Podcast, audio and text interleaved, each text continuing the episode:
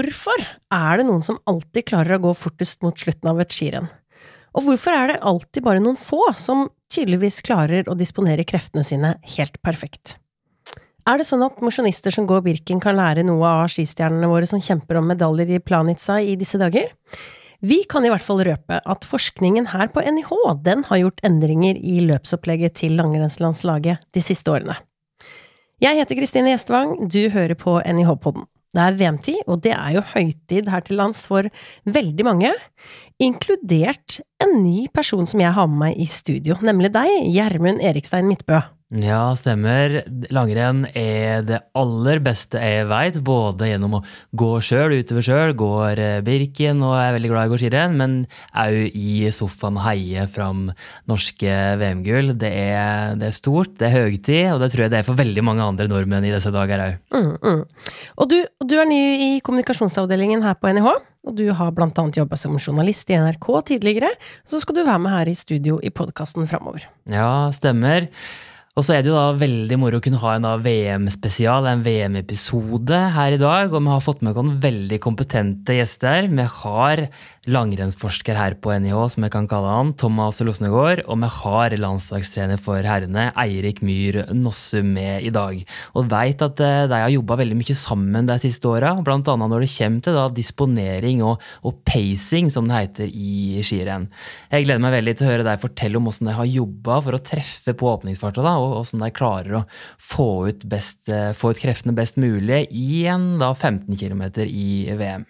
Og så håper jeg da at det er en del som vi mosjonister kan lære av når vi skal gå, gå skirenn i vinter, og kanskje vi klarer å åpne litt mer fornuftig da, i Birken eller Vasaløpet, og heller passere løpere mot slutten enn å gå på en skikkelig smell. Jeg vet i hvert fall at både Thomas og Eirik har eh, mye ekspertise å komme med her, så hør, hør! I studio så har vi med oss eh, to gjester som du har hørt før i NIH-podden, nemlig Thomas. Du har jo vært med før og fortalt oss litt mer om hvordan vi skal få bedre utholdenhet, spesielt i langrennssporet. Og så har vi med Eirik. Du sitter eh, over eh, Zoom. Nå er vi der. Du var innom her og snakka med meg tidligere i høst om oppladninga til VM. Så jeg tenker vi bare setter i gang. Erik, du er jo på, på pre-camp med, med, landslaget på Shakekampen, og vi spiller inn dette her, og så er det midt i VM, når, når kanskje dere kan høre på der hjemme.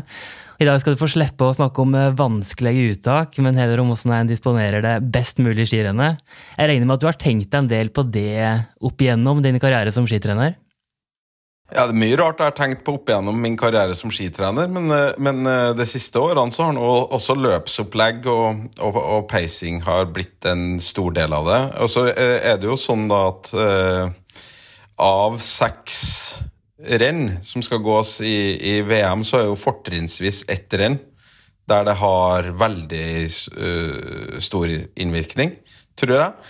Uh, når den går fellesstart og sånn, så er det kanskje andre ting som er minst like viktig, men, men uh, jeg har vokst opp med at det å vinne individuelt det er mann mot mann, kvinne mot kvinne og kampen mot klokka, det er ganske stort. Og dermed så har det blitt en sånn Ja, ganske stor del av tankekrafta mi er retta inn mot det.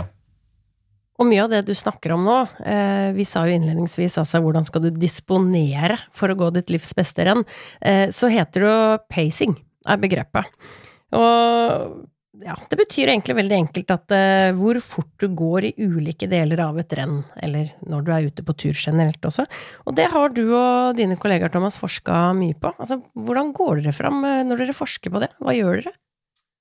Nei, vi starta for eh, skal vi si, nesten ti år siden, tror jeg. Ehm, vi hadde noen veldig flinke trenerstudenter på NIH som eh, var veldig interessert i det med løpsdisponering, som vi kaller det på godt norsk. Og eh, der var det en av studentene som, som, som heter Kasper Kjeldsen, som undersøkte egentlig hvordan løpere på høyeste nivå gjennomfører langrennskonkurranser der vi så på bl.a. rundetider på en 10 km og en 15 km i World Cup. Hvilke, hvilke, år snakker vi nå? Da snakker vi nok i 2014-2015, ja, kanskje. Det siste tiåret. Ja. Mm. Uh, og eh, Kasper gjorde bl.a. en analyse som viste at uh, det var ganske stor forskjell da, på rundetidene selv hos de beste utøverne men at de aller beste utøverne var i stand til å gå litt jevnere enn de dårligere utøverne. Og det gjaldt spesielt på herresida, da. Eh, og så sammenligner vi litt med andre idretter, eh, f.eks. løping. Eh, der vi ser at eh, f.eks. verdensrekorder i 5000-10 000 meter de er satt med veldig, veldig jevn fart gjennom løpet. Samme er det i skøyter, og det samme er det i svømming og andre idretter. Så tok vi det mye videre og utfordra egentlig litt utøverne på at hvorfor er det dere velger å løse det på den måten, og vi ser at i andre konkurranseformer så løser man det kanskje på en annen måte. Og på den måten så starta på en måte litt det der debatten og diskusjonen da, rundt det med strategivalg. Og så har vi også med oss en, eh, en eh, meget oppegående teknologiperson med Jan Kotsbakk, som på en måte står for veldig mye analysebiten. Så sammen har det blitt på en måte utvikla sammen med Jan og sammen med Eirik og lagene der. Så har vi på en måte fått til et opplegg da, som, som, både gjør forskningsbiten, men også tester ut dette, hvordan det fungerer i det virkelige liv. Ja, for Du nevner løping eh, som en annen idrett. er det jo viktig å disponere løpet godt, men det er kanskje vanskeligere i langrenn der eh, føre, løype og mye annet spiller inn. Er det enda viktigere å forske på pacing og disponering i langrenn? Ja, det har iallfall eh, hatt et veldig stort potensial. Eh, fordi man kanskje ikke har vært så veldig opptatt av det i langrenn. Og jeg husker også de første gangene jeg diskuterte dette med veldig gode utøvere, så spurte jeg liksom, hvorfor velger dere å åpne såpass hardt. Og I individuell start så er det ofte sånn at da får man sekunderinger eh, tidlig i løpet. Og mange av de utøverne mente at uh, de turte rett og slett ikke være bak uh, de andre på første sekundering. fordi at det, det blir en sånn psykologisk greie at du ligger bak, og du blir veldig sånn defensiv holdning. Så vi måtte jobbe litt med å prøve å snu den, eh, kall det trenden, da, til at det er eh, kall det litt kult å ligge bak første mm. sekundering, og heller ta innpå andre når du begynner å bli veldig sliten på slutten. At det, vi måtte liksom rette kanskje eh, søkelyset litt sånn den retningen, da. Mm. Eirik, det er vel, kanskje veldig forskjell på, på løpere hvordan de liker å, å åpne, og, og, om de blir stressa om å være langt bak på første passering eller ikke? Ja, eh, det, det er eh, når vi snakker løpsstrategi, i hvert fall sånn tidlig i podkasten som det her er, så snakker en jo ganske sånn generelle termer, og en snakker om jevne, jevne runder etc. Men, men en runde består av ganske mye forskjellig terreng. Eh, og der er det ganske store individuelle forskjeller på hvordan en, en løser det å gå en runde for at rundetidene skal bli ganske jevn. Jeg tror det, det, har, det, har, blitt en sånn konsensus også blant utøvere nå at det å gå ganske jevne runder er det, det tror jeg alle er enige om. Eh, men hvordan folk løser det å gå jevne runder, er veldig forskjellig. Eh, sånn at vi har kommet et stykke eh, på vei i forhold til den spede begynnelse når vi begynte å snakke om det her. Eh, for, for, mitt vedkommende så var jo det her noe som først satte seg litt i hjernebarken etter VM i Lahti 2017. Eh, Ivo Niskanen vant 15 km der med, hvis jeg ikke tar helt feil, eh, rundt 20 sekunder. De 20 sekundene to, eller 17 av de 20 sekundene ble tatt på et, en veldig kort del av løpet. Som eh, egentlig ingen tenkte at var en viktig del av løpet. Og da begynte liksom det, det Da var et litt sånn Det ga grobotn, i hvert fall, for en Kall det en interesse. Eh, en ting var at oss trenere det, det, Vi kan være interessert i mye rart, men, men det handler jo litt som Thomas er inne du må skape en nysgjerrighet også til utøvere. Eh, for ellers så, så, har du ikke noe eh, da, da, får du ikke gjennomslag for ting. Eh, men, men da ble det Det var grobunnen for en interesse rundt å se på eh, hvordan kan en i større grad optimalisere distribusjon av krefter i et løp. Eh, det, for det er det det handler om. Ikke sant. Og så, da, da sitter jeg og tenker her nå, Erik, nå har du vært eh, trener i mange år. Vi har sett deg på TV flere ganger, du står og roper og heier fra løypa. Si at eh, Holund da på 15 km eller eh, Iversen på femmila. De har kanskje lagt opp en plan, og så skjer det et eller annet. Altså, hvor mye er det de selv, altså utøveren, egentlig bestemmer eh, i forhold til deg på sidelinja? Står du der bare og heier, eller kan du komme med en sjefsavgjørelse? Eh, ja. Hvor delaktig er du, Jeg på en måte? prøve jeg, jeg kan jo prøve å komme med sjefsavgjørelse, så er ikke dermed sagt at den blir ført. eh, og så er det to vidt forskjellige distanser det her. Ei femmil og en 15 km. Femmila er en fellesstart. Der, der er det på et vis mye, mye heiing eh, i større grad. Eh, nesten Det handler om å telle runder hvor langt det er igjen til mål. Eh, jeg bruker å si på radioen før, før start på fellesstart at har vi ikke noe annet å si, drit i å rope heia, heia, bare si hvilken runde folk er på. Da, det, de trenger ikke så mye mer info enn det. Mens en 15 km, der, der er det mer adekvat informasjon som løperne er på jakt etter. Kanskje spesielt i si, første fem kilometeren mener jeg at sekundering er veldig nyttig med tanke på deres kalkulering av hvordan eh, ja, eh, hvordan skal de justere farten? Selvfølgelig Når du kommer til siste halvdel av løpet, så han, da, da, da må det gå nærmest så fort du bare kan uansett. Eh, eh, så da er jeg mer heia, heia og, og, og, og, de små detaljene. Men, men det første sekunderingene på en 15 km er for en del utøvere veldig nyttig og veldig viktig. Nå er det jo da 15 km individuellstart som er neste på programmet i, i Planica. Eh, Thomas, er det den som treffer best på åpningsfarta der, som kommer til å ta gullet?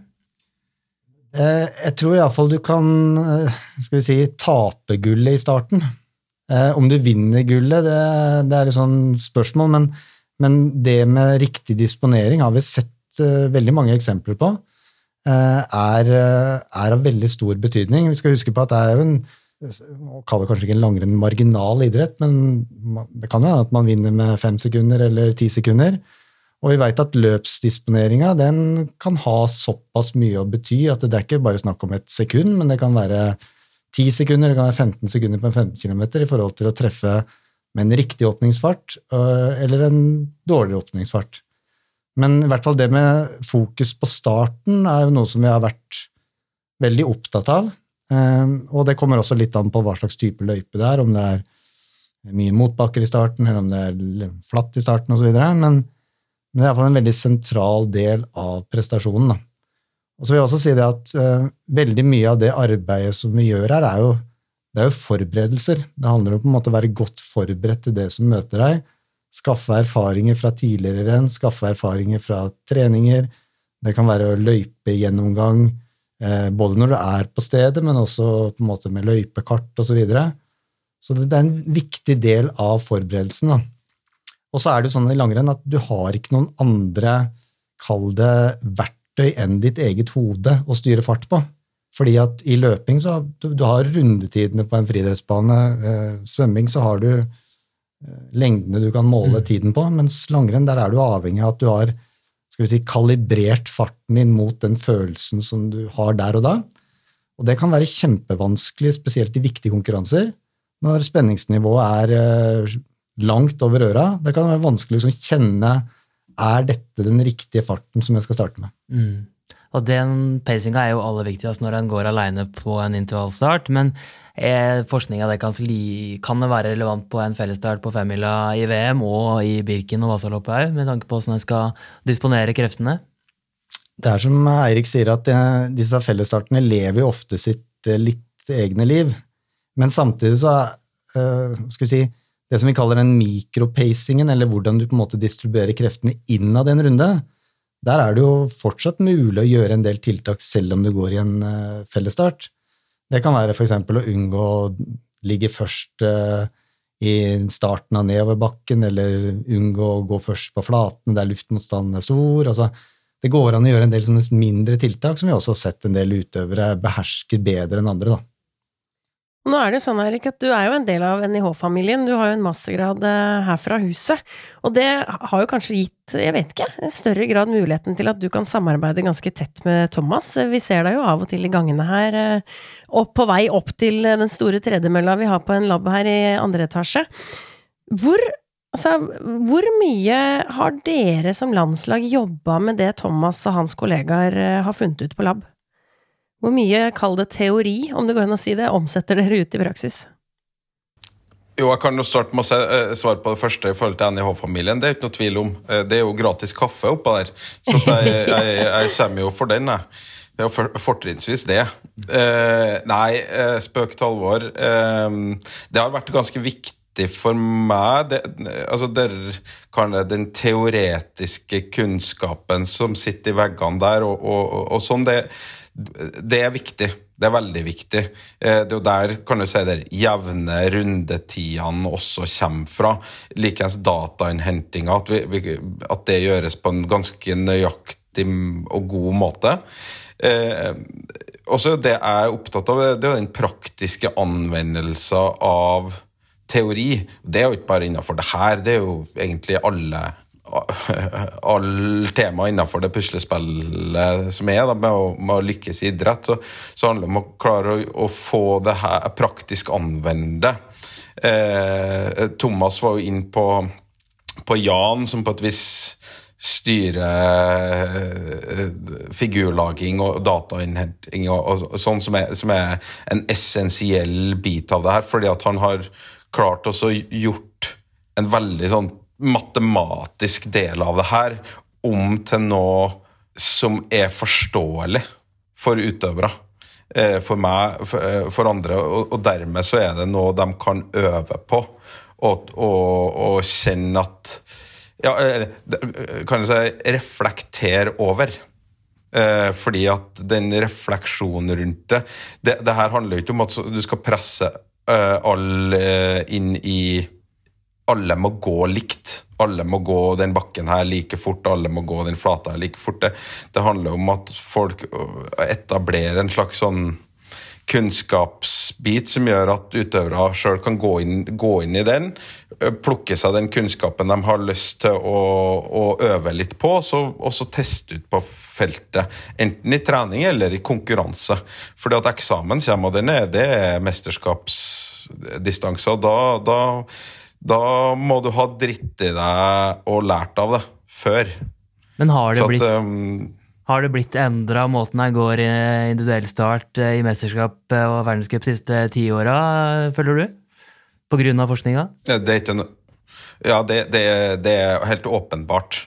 Tankegangen rundt distribusjon av krefter er helt det, Altså, jeg har nå vært her noen år. Jeg begynte i 2016 det, det, det, det, er bare min egen tankegang rundt det her. Jeg tror ikke kunnskapen min nødvendigvis er noe større nå enn den var da, sånn grunnlaget, men, men bevisstheten rundt det har jo blitt mye større.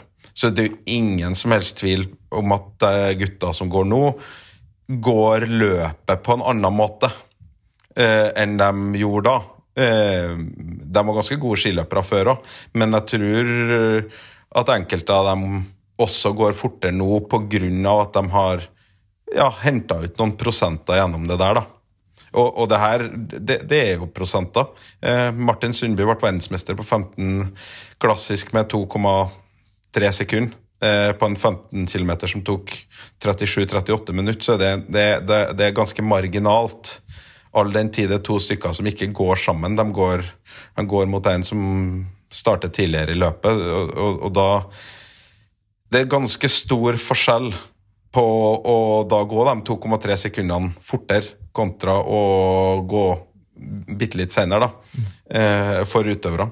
Hans Christer Holund, eh, som ble verdensmester sist, han var nå nesten 13 sekunder bak eh, ledelse på 1,2 km, men, men ender opp med å ta et suverent VM-gull. Um, jeg, jeg, ganske, jeg tror ikke at jeg overdriver veldig når jeg sier at de to gullene er uh, selvfølgelig uh, pga. at de er ganske gode skiløpere i utgangspunktet, men også delvis pga. en veldig god løpsstrategi og tankegang hvordan de skal løse det løpet. Og Thomas, når du følger med på, på VM nå og ser åssen åpningsfart eh, landslagsutøverne legger ut i, og kanskje ser noen som eh, er for harde i åpninga Det er noen svensker som åpna rimelig hardt eh, tidligere i sesongen. Ser du med en gang hvem som har, eh, har gjort en fornuftig åpning? Ja, jeg følger nok med på VM på et litt annet nivå enn de fleste andre i forhold til nerdeting i, i et skirenn.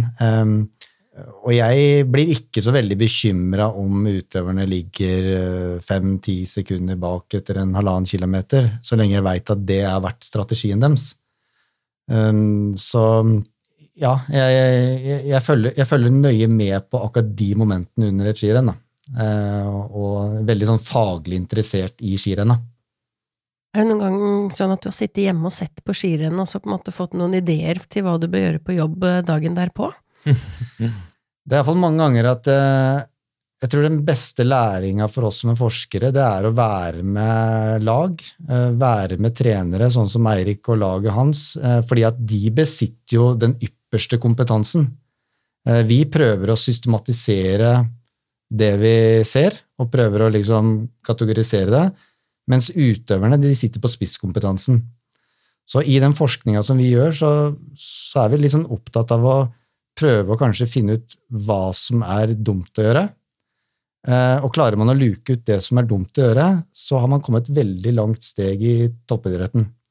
Og så er det opp til utøverne å finne de geniale løsningene, for det er ofte ikke vi forskere som kan gjøre det, men det skjer hele tida en utvikling, og utøvere og trenere er gjerne på forskudd av utviklinga. Det har vi jo sett masse eksempler på i idrettshistorien.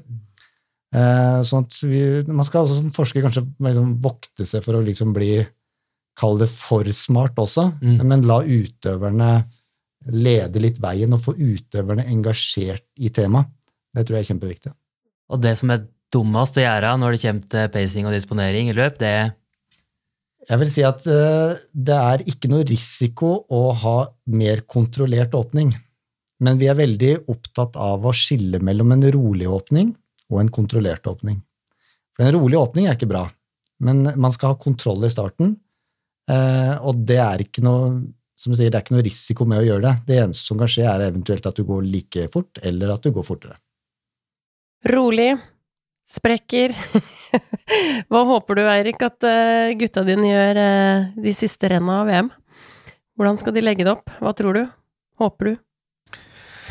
Ja, jeg håper selvfølgelig at alle, alle treffer på sin plan. Da, da det, det, er jo en som vinner uansett. Eh, eh, så enkelt er det nå. Det skal nå fylles opp en pall. Eh, men, men jeg tror at hvis, hvis, alle treffer med plan, med ski, altså alle har sin beste dag på, på alt, så, så, så tror jeg vi har gode muligheter til å lykkes ganske bra. Det tror jeg. Eh, ofte så er jo den, din tøffeste konkurrent er jo din lagkamerat. Jeg driter jo i hvem som vinner, så lenge eh, han er rød, hvit og blå. Det er meg klinkende likegyldig hvem det er. Eh, men eh, vi, vi, har nå i hvert fall brukt mange år på å bli klok, og vi, vi har nå allerede prata godt igjennom også løypene i Planica. Vi er på en plass nå hvor, hvor terrenget på stadion her kan på et vis sammenlignes ganske bra med, med Planica. Eh, med ikke det bratteste bakkene, men, men lange, seige. Eh, så vi, vi, får øvd sånn Vi, får noen drypp eh, her òg på, på, hvordan du skal løse ting. Så blir det spennende å se.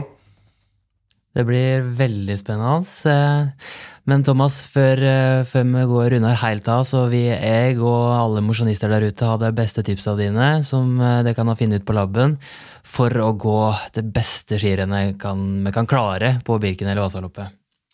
Jeg tror det handler om å være skal vi si, trene på dette. da. Jeg tror Det er dumt å liksom skulle tenke at nå skal jeg gå en konkurranse, nå skal jeg prøve det, men du må trene på det i forkant. Og du må trene opp den følelsen i forhold til hvor fort kan du åpne Eh, så hvis du f.eks. skal gå en eh, ti kilometer, da, så kan du jo rett og slett teste hvor lang tid du bruker på de forskjellige rundene. Og da bør du i prinsippet kunne gå omtrent like fort på andre runden som første runden. Og da bør du kjenne etter da hvor Hva slags følelse er det jeg har etter et par kilometer? Hvilken følelse må jeg ha da for at jeg skal klare å gå den andre runden like fort? Så mye av den forskninga vi har gjort, er kanskje litt sånn komplisert, men vi vender hele tida tilbake til disse enkle tinga som du kan gjøre. da.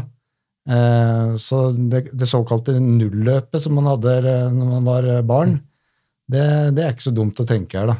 Så bruk enkle hjelpemidler med klokke, og kalibrer din egen følelse i forhold til åpningsfart, og så vil det medføre at du kanskje går også skirenn bedre.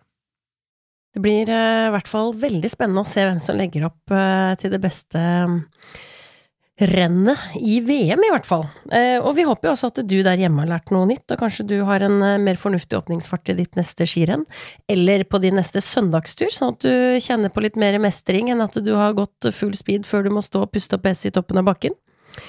Tusen takk for at dere kunne være med. Vi er tilbake om 14 eh, dager.